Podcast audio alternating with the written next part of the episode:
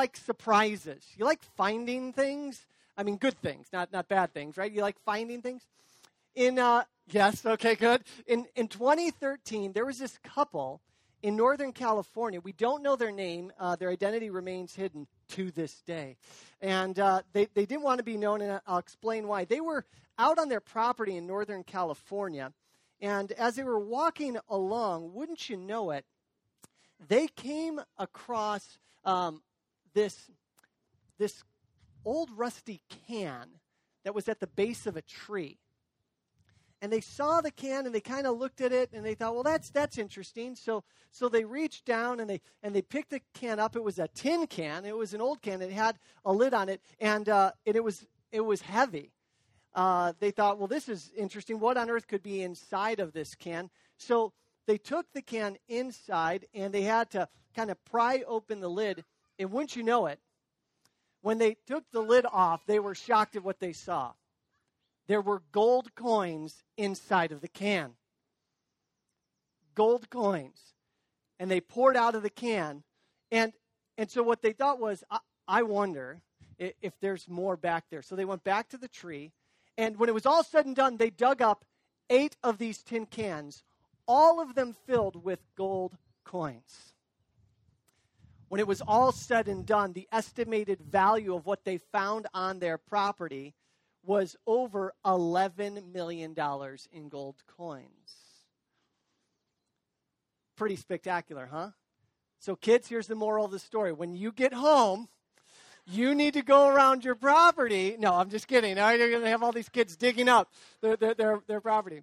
Um, they were in gold rush territory. And like I said, we don't know the name of, the, of this couple. They didn't want to be known. Uh, they eventually auctioned off the coins, but they didn't want to be known because they didn't want people to come to their property and start digging up trying to find more uh, gold coins. But it's a fun little story, right? It's kind of a treasure hunt story. They found treasure. And, and you know what's interesting is that uh, Jesus one time told a story like this. Maybe you're familiar with it. Look with me in the book of Matthew, Matthew chapter 13 is where we find a story that Jesus tells. Because, like in our day, in Jesus' day, a story like that is intriguing. It's, it's, it's fun, it draws our attention to things. And so, Jesus did this one time. He told a story uh, about uh, a treasure that was discovered, actually, two treasures. And so I'm going to I'm going to read the first and then we'll look as well at the second. It picks up for us when you look at it Matthew chapter 13. It's two very short, very small parables that Jesus told. It's in verse 44. Let me just read to you this little story. Jesus says, The kingdom of heaven is like treasure hidden in a field, which a man found and covered up. Then, in his joy, he goes and he sells what? All that he has and buys that field.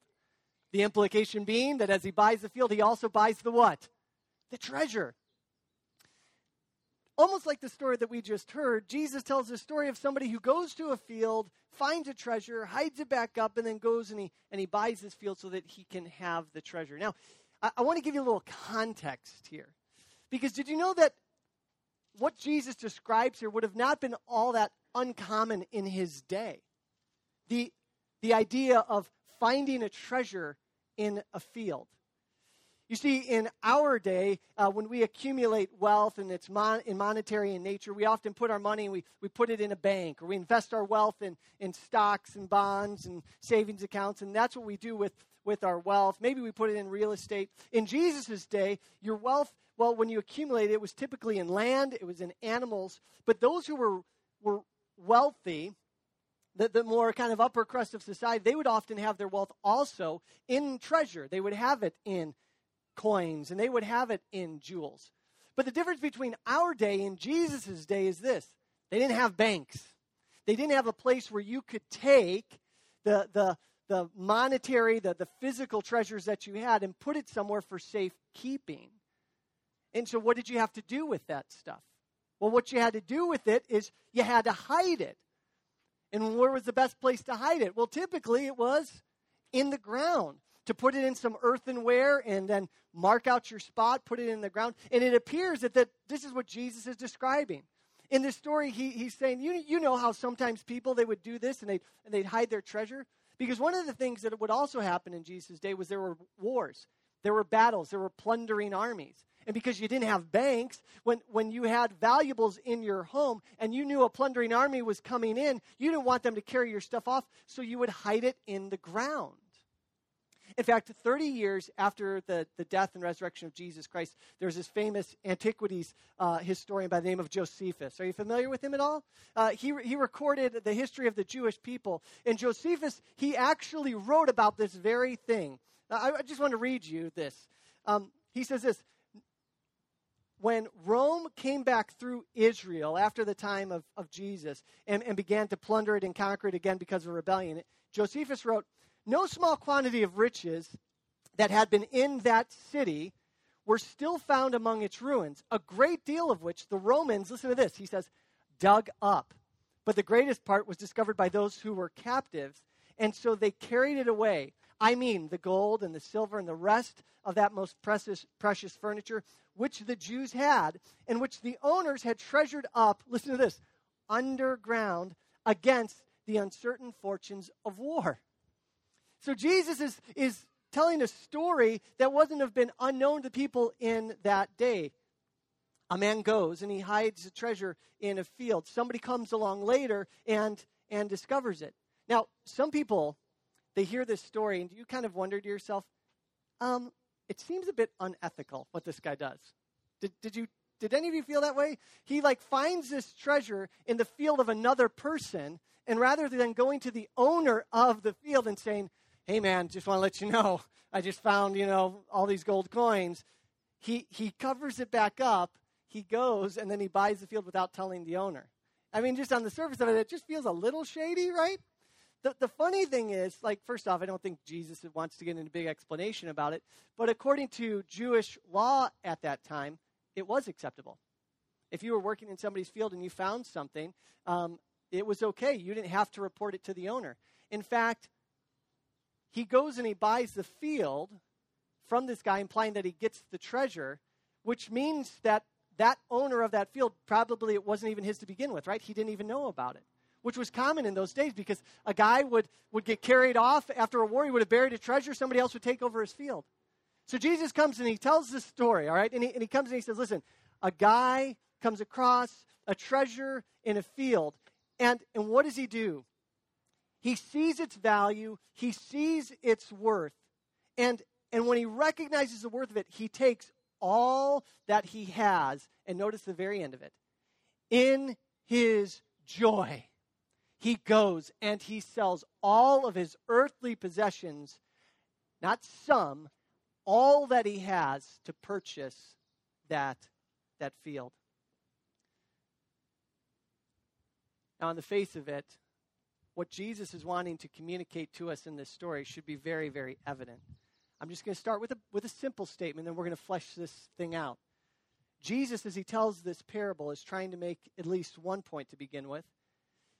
The point being, there can be a treasure that is worth giving up everything else in order to have it. So, track with me. I want you to hold that thought. Jesus is at, at minimum saying, there is a treasure. I'm telling you this story so that you can see that there is a treasure that can exist that is of such value and worth that you should give up everything in order to have it. Now, the reason why I can say at minimum that's what Jesus wants us to start thinking about is because of the next story that comes. Look at verse 45. Are you ready? Verse 45 says, Again, Jesus is saying, I'm, I'm going to kind of I'm going to re- repeat myself here. Again, the kingdom of heaven is like a merchant. It's a merchant this time, not, not just some guy working in a field. Like a merchant in search of fine pearls, who, on finding one pearl of great value, went and sold all that, what? He had and he bought the pearl. So, so just like the first story, we have somebody who finds a treasure of, of great value. When they recognize what they have, he gives up everything in order to have it. This time it's a merchant, somebody who's actually seeking out treasure. The first guy stumbles across it and he's like, oh my goodness, look at what I found. This guy is intentionally looking for a treasure of great value, a pearl. Pearls in Jesus' day were akin to diamonds in our day. Um, but even more so, we know from history that, Cle- that uh, Queen Cleopatra had a pearl in her possession that was worth 25 million denarii. We've heard denarii as we've been going through the parables of Jesus. That's about a day's wage. In modern day estimations, it's somewhere around $4 billion.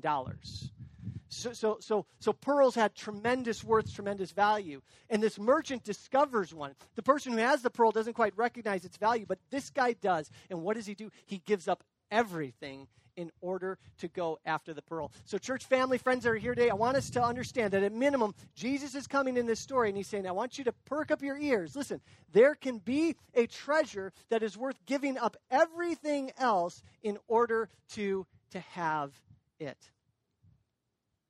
That's kind of point number one. But Jesus isn't just simply coming and making an observation about certain treasures be of, being of great worth. He's not just simply coming and he's communicating it to us principles of investment, i.e., if you find a treasure of great value, give up everything and purchase it. No, Jesus tells these stories because did you see it? Did you hear it? Did, were you aware of it? Jesus has one very specific treasure in mind that he wants us to see is of, of such inestimable worth and a value that you and I should be willing to give up everything in order to receive it, to have it be a part of our lives. There's one treasure not a treasure. There is one treasure that Jesus is trying to get us to see and believe is of that much value. And what is it? He tells us, he tells us it twice. He says, It is my kingdom. The kingdom of heaven. The kingdom of heaven. Twice Jesus says, This is the treasure that I'm talking about. Jesus is speaking to us and he's saying, I tell you, the kingdom of heaven is of such value, of such worth, that you should be willing to let go of everything else in order to receive it. If there's anything in your hands, you should drop it like it's hot in order to take hold of this. Jesus is saying, when you encounter my kingdom, like these two men encountered their treasures, you should do what these men did. You should see its value, and you should give up everything in order to possess it. This is what Jesus is saying. I just want to pause here. I just want to pause for a minute and say, Jesus, God incarnate, through his word, today, June of 2020, is coming and speaking as he spoke back then. And he's saying to us something very clear. He's saying, Do you know that a treasure exists, i.e., my kingdom, that is of such value and such worth that when you encounter it, when you become aware of it, you don't wait one second, but you reorient the entirety of your life for it. Jesus is saying to you, He's saying to me, Are you aware of my kingdom? Are you aware of its value? Are you aware of its worth? Because if you are, and if you take hold of it, then he says, as we see demonstrated by these men, it then becomes it becomes a source of inexplicable, never-ending joy for you. That when you actually give up everything in order to have it, as it says of the one man, in his joy, he took hold of it. So this is where we're going to go through the rest of the message. Do you know, do you believe that there is a treasure of such value and worth that right now in Valley Center, Jesus is saying to you today, your life should be completely oriented, your life should be completely given over to taking hold of this kingdom. And so it begs for us like two really quick questions. One actually answers the next one what is the kingdom of heaven? what is this? What is this treasure? Do we really understand what he's talking about here? Because he says, you need, this is what you need. This is of, what, of the greatest worth and value to you is the kingdom of, of heaven. And then that leads to the second question, which is, why is it so valuable? Uh, so let me just say this as simply as I can. When you read Jesus say, again, the kingdom of heaven is compared to, when he's talking about the kingdom of heaven, do you know what he's talking about? It's, it's actually just so simple but so profound. He's talking about the kingdom where he reigns as king. That's what the kingdom of heaven is. It's the place where the full expression of the reign of Jesus Christ is known and is experienced. It is the realm of salvation. Jesus came into the world to usher in his kingdom. You, you, see, what we don't necessarily pick up naturally is the fact that the entirety of this place, of the world that we live in, was created by God for his glory. It's, it's his domain in our sin, we reject the reign of God as king over all things, and we don't accept his domain over us. And so Jesus comes in and says, Because of your sin, because of my sin, because of our rejection of him, a punishment is leveled against all of humanity that inevitably leads to death, both physical and spiritual. But Jesus says, Oh, but it is possible it is possible for you not to, to live in and experience the, the penalty and the punishment for your sin if you are a part of my kingdom once again. And so Jesus comes into the world that, you know this verse, that we might have life and have it to the what? To the full. And so Jesus comes in to establish his kingdom by paying the penalty for our sin, by taking the punishment of sin upon ourselves to free us from sin's penalty, from sin's punishment, from sin's power, so that one day we might experience his full presence. You see, right now, the kingdom of heaven, it's a spiritual domain, the Bible says. But one day, guess what? Jesus comes back down. We have this image in our mind in Christianity sometimes that, that, you know, this world is not my home. I'm just a passing through. I even said it to somebody this morning, and that's true. In the sense that one day, for those who are in Jesus Christ, to accept him as the righteous reigning king, we enter into the kingdom of heaven. But you know what? The kingdom of heaven's coming back down here one day. And Jesus is going to, to make all things new. Guess what? Where? Here. And so right now the kingdom is spiritual, but Jesus says, My kingdom is an everlasting kingdom. And so what is the kingdom of heaven? It is the place where Jesus Christ reigns. It's the realm of salvation. It's the realm where man and woman can once again be in the relationship with the God who created them, where we can live as his image bearers because Jesus Christ has freed us from sin's power and its penalty. Praise the Lord for that. It's the place where there is no condemnation. It's the place where sins are forgiven. It's the place where life is experienced in its fullness, all the pain, all the aches, all the COVIDs, all the racial disharmony, all the injustice, that has no place in his kingdom. You know that. In fact, Jesus says one day he's going to wipe away every tear from, the, from their eye. Why? Because in his kingdom, Jesus reigns as king. And so you want to know when he says the kingdom of heaven should be compared to, Jesus is saying, Do you want to know why?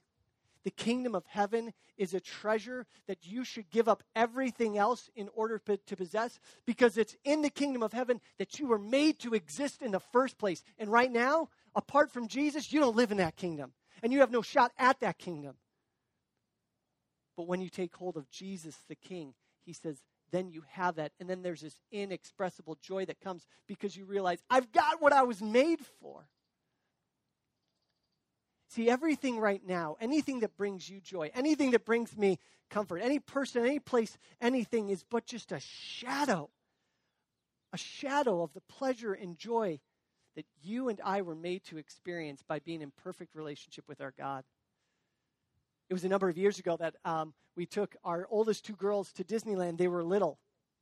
And I, and I remember that when they were little, like three, five years of age, um, I had shown them pictures online of, of Disneyland. And they knew the characters and they could see the rides. And it was fun to show them the pictures and to see their faces really get excited about this place called, called Disneyland. And to be able to go there one day and to, to experience it.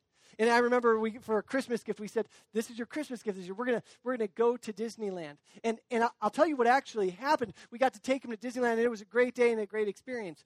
But could you have imagined if I had shown them those pictures of Disneyland, and they looked at those pictures, and then the day came, and I said, We're going to go to Disneyland.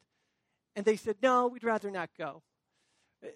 We, we like looking at the pictures. Why don't you want to go? Well, you know, it's going to take two hours to get there, Dad, and I get kind of car sick, and it's just, it's just not, it's just not worth it to, to go to Disneyland. Like, what kid in their right mind is going to think that? And if they do, you as a parent are like, Now I'm going to be self-righteous. You idiot! Why would you think that? Right? Like that's what you're going to you're going to think. Why would you possibly think that looking at a picture is better than than going? Anybody that said I'm content with the picture, any kid that was like I really don't want to go, you do everything in your power to say, don't you? You don't understand. Jesus, as he comes here and as he shares this parable, what he's trying to open your eyes and my eyes up to is this my kingdom, the place where I exist, where I dwell with my people, the, where you are blessed for, for knowing me, is a place is of such value and of such worth that you should be willing to give up anything and everything to be a part of it. So I want to expand on something I said a moment ago. There can be a treasure that is worth giving up everything else in order to have it. And the treasure is the kingdom of heaven. To be in right relationship with Jesus Christ. But now, friends, here's where we come to it. Here's, here's where we have this parable confront us today because some of you are like, yeah, I'm buying into that. I've always agreed with that. I know how valuable Jesus is to me. But listen, Jesus told these parables so we would not only understand the value of the kingdom of heaven, but to confront us. And the confrontation being, what is today your response to encountering the kingdom? You see, the moment I tell you this is what the kingdom of heaven is, if it's a place where Christ reigns, there's a confrontation. You are no longer like the merchant or like the person in the field before they found the treasure. Are you tracking with me? Today, you have been made aware of through Jesus this kingdom exists and it's of a, of a value and a worth that none can possibly fully get their minds around. And so there's a confrontation. You've now been exposed to it. You've now encountered it. So, what are you going to do with it? Are, are you following me? You can't just hear of Jesus Christ. You can't just hear of his kingdom and who he is and what he does.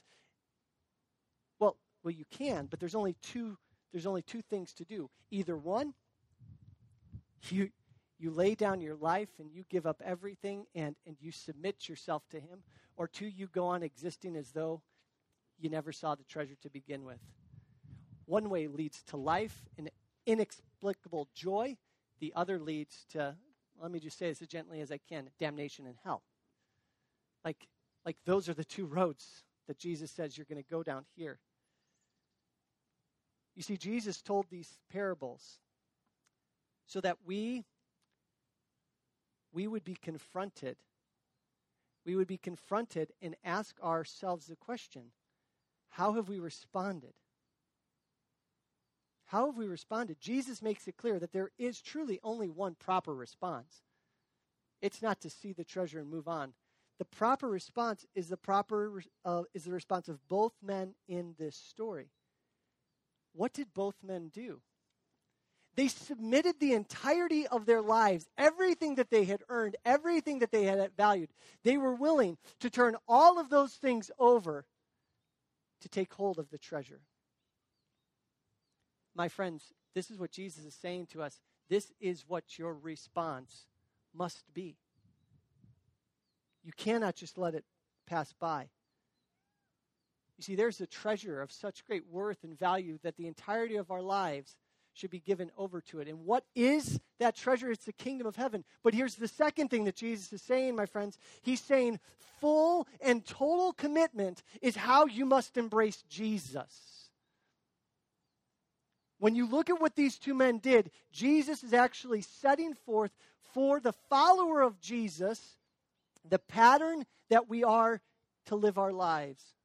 To embrace the kingdom of heaven is to embrace Jesus Christ as your Lord and your Savior. And listen to me Christianity has no room for partial commitment. Let me just say it one more time. Christianity, following Christ, has no room for partial commitment. These guys didn't sell some of what they had. These guys didn't give up some of what they had. These guys turned over the entirety of their lives with great joy to embracing the treasure. Jesus is saying the same should be true of us. I try to think of a phrase that resonates with me, something that I could come back to time and time again, even this week as I was being confronted with, with this message. And, and here's something that just kept coming back to me.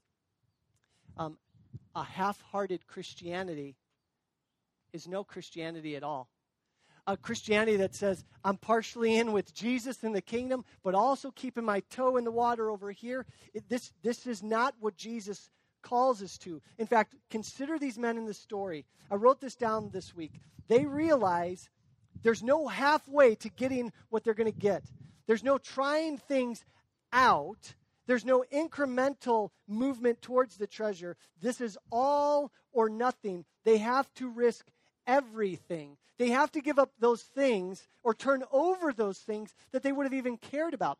When you give up all of your possessions like these guys do, in order to take hold of the kingdom. Like, th- there had to be things in their lives that, that meant something to them. There had to be things in their lives that they said, This is worth and value to me, but, but, but not more than this thing. They sell everything and they're willing to do it. They're willing to go all the way to get the beauty of what they see. They see its value. And Jesus would hit this point a couple other times in his earthly ministry. Do you know this passage? Matthew 10, 37 and 39. Let, just, let me just read you. This is Jesus. This isn't David. This is, this is Jesus. Matthew 10, 37. Whoever loves father or mother, you know this passage? Whoever loves father or mother more than me, I'm sorry, mom. Whoever loves father or mother more than me is not worthy of me. Whoever loves son or daughter more than me is not worthy of me. And whoever does not take his cross and follow me is not worthy of me. Jesus' words, not mine. If that doesn't sound like there is there's nothing of more worth and value than taking hold of Jesus, I, I don't know what is. Do you see how I'm saying a half hearted Christianity is no Christianity at all? There's not a partial commitment, there's not a dipping your toe in the water. He's either Savior and Lord, or he's truly nothing to you. Like that might seem like a really, you know, black and white, but Jesus just said it is that black and white. I'm either your Savior and I'm your Lord, or, or you're truly not following me. In Matthew 16 24, Jesus said to his disciples, If anyone desires to come after me, let him, who can finish it, deny himself. There it is again. It's the exact same thing that he's trying to let us see in this parable. Listen, you can't have the kingdom without the king. You can't have the kingdom without the king. To embrace the kingdom of heaven, to embrace Jesus Christ as king, you must say in your heart and mind, not once, but throughout your life, there is nothing that is more worthy, there is nothing that is of more value to me than the Savior and God, Jesus Christ. There must be a continued denial of self. There must be a continued denial of seeking pleasures and seeking those things above and beyond Him. That's what this parable is about. So, my question for us today, as we think about it, is Does this reflect the Christianity that I believe in? Does this, my very life, reflect what Jesus is talking about here? Have I accepted and embraced him in this way? Or, or do I hold on to things and do I add to my life? Do I make the kingdom fit my agenda or does the kingdom drive my agenda? I want to just close with just two applications here. They're real simple because Jesus is really simple in this. It's the two shortest parables that he, that he tells. Um, the first application is this We've been now confronted with the kingdom. And so I believe there's some here today that the message for Jesus is this you have now been made aware of my kingdom. You've now been made aware that there is something that exists in the world that you must give your life totally and completely over to. That there's no standing on the fence. It's either dying to yourself and trusting in me fully for your salvation, and trusting me fully for your assurance, trusting in me fully to provide for you what only I can do. For some of you, the question is will today you embrace that kingdom? And will you do so by confessing and letting go of those things that you've held to for your own self justification and self righteousness? Will you embrace a new king for your life who doesn't have your name? Will you embrace Jesus as the king? That's number one. I don't know who you are, but it's as, it's as simple as praying and confessing Jesus, I'm no longer king. You are king. I recognize my sin. I recognize I fail at ruling my own life, and I need you. There's some here today that might need to hear that message but there's a lot of us like myself that need to hear another message. I've seen a lot of heads kind of nodding and agreeing with me. Jesus, kingdom, good, you know, devil, bad, you know, those kind of things. Like, yeah, I'm tracking with you. You know, it's worth it. It's worth it. It's worth it. I reorient my life. Got to be about Jesus. Like, uh, yeah, because I'm there too as I'm doing it. But but what we have to ask ourselves is this: Does my life actually today, as a follower of Jesus, reflect that the kingdom is of ultimate value to me? Does my life today reflect that I have truly accepted the reign of the king in my life? I'm going to give you really quickly five tests that will help you today evaluate that. Are you ready? You're not going to like this. I didn't like it, so I get to share my pain. Five, tests to say, Jesus says that for me today, the kingdom is of inestimable value, that, that, that my life must be submitted fully over to Him. So I'm going to ask you five questions. I'm going to set up five tests to, to let you evaluate. Is my life given over to the King, or are there areas of my life that are still given over to me? The first test is a test that I call the solitude test. The solitude test is simply this in the quietness, in the stillness, when you're by yourself driving in your car, when you're at sleep at night, what is the thing that your mind goes to first? What is the thing that you find yourself thinking about when you don't have to think about anything at all? Now, I know some wives are hitting their husbands and they're saying, he doesn't think about anything anytime, right? You know, that's not what I'm talking about. No, our minds, for some of us, you take the solitude test. Where does your mind go? What do you find yourself daydreaming about, thinking about, wanting to have? Does it run to the things of Christ? Or is there this inner focus on oneself? That's the solitude test. The second test is what I call the nightmare test. It's not a fun one, but let me explain what I mean by it. It's a test that you ask yourself the question what in your life right now, if it was taken away from you, would devastate you? Can you identify something that in your heart and mind, you say, if I lost this, life would not be worth living. Like these are different tests for different people.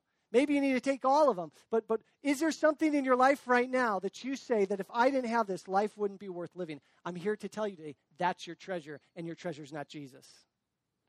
See what I just did there? Because if you have the treasure, if you have the kingdom, if you have Christ, then there is nothing that can be taken from you that Jesus himself does not fill up within you. Third test.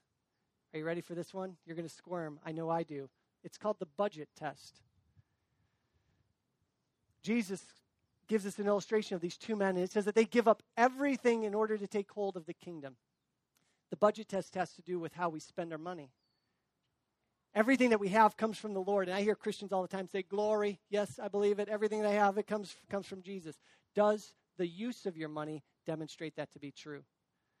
We're a church that says that we gather, grow, give, and go. One of the reasons why we say that we give is because we believe that everything that we have, everything that we have is His. And actually, when we give of our offerings, when we give back to Him, all that we're return, doing is returning to Him what already belongs to Him. And so the budget test for me in my heart is is God an afterthought in how I spend my money, or is He the first thing that I think about when I set up my budget? It's the budget test. Where your treasure is, there your heart will be also. How do I know where my treasure is? Check your solitude. What do you think about? Check your nightmares. What if you lose it? You'd want to jump off a bridge. Check your budget. Does that does the use of what God's already given me show that I value Him, or is am, am I just hoarding and saving for myself? Fourth test is the time test. It's like the budget test. We all have a limited amount of time. What is given over to the Lord in service to Him? What's given over purely to myself, my hobbies, my pleasures? If there's no room built in for ministering to others, serving, giving of our time, then we have to ask ourselves, is He really our treasure? And then finally, and this test is one that you must go into with great caution. And only if you're truly humble before the Lord, it's called the friend test. The friend test is going to somebody you know who's a mature believer in the Lord and asking them, Does my life to you illustrate that Jesus is the pearl of great price? Does my life reflect that I treasure him above all things? Like, first off, you better have a good relationship with this person. You better be humble before you ask him the question. But this, church, this is what Jesus is saying. So, so here's what I want to do this morning there's a treasure that exists that is being a part of the kingdom of God through his son Jesus Christ. That, that to receive it, to receive it, here's the thing they don't give up everything and then encounter it. What happens is that they encounter this message and then they give up things for it. Because you don't earn this kingdom, but when you hear it, when you feel it, when you respond to it, then it, it, it forces you to say, if it's really of this worth, then nothing else can be placed before it.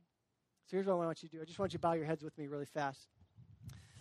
As we come before the Lord, I just want you to ask yourself take a moment. Maybe it's a solitude test. Maybe it's the budget test. Maybe it's a nightmare test. Just, just ask yourself Did God reveal anything to you as I ask those questions? Like right now, if you're thinking to yourself, oh, can we just get on with this? I'm like, eh, not treasuring the kingdom right now. Um, because this is a time that the Lord is wanting to speak to us as his people to reorient our hearts. That's why we gather here. And so, right now in the quietness, did He reveal something to you? Would you confess it to Him? Maybe it's one thing, maybe it's two things.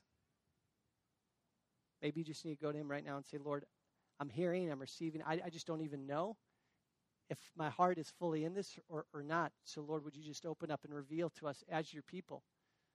Lord, what it would look like for us on an individual basis to, to truly continue to live in and respond to this glorious gospel and news that we have a King and a Savior, and His name is Jesus. So, Lord, we know that you hear the prayers of your people. We know that your Spirit will work in us, and so do that work. We pray and we ask. Now, God's people said, Amen. Amen.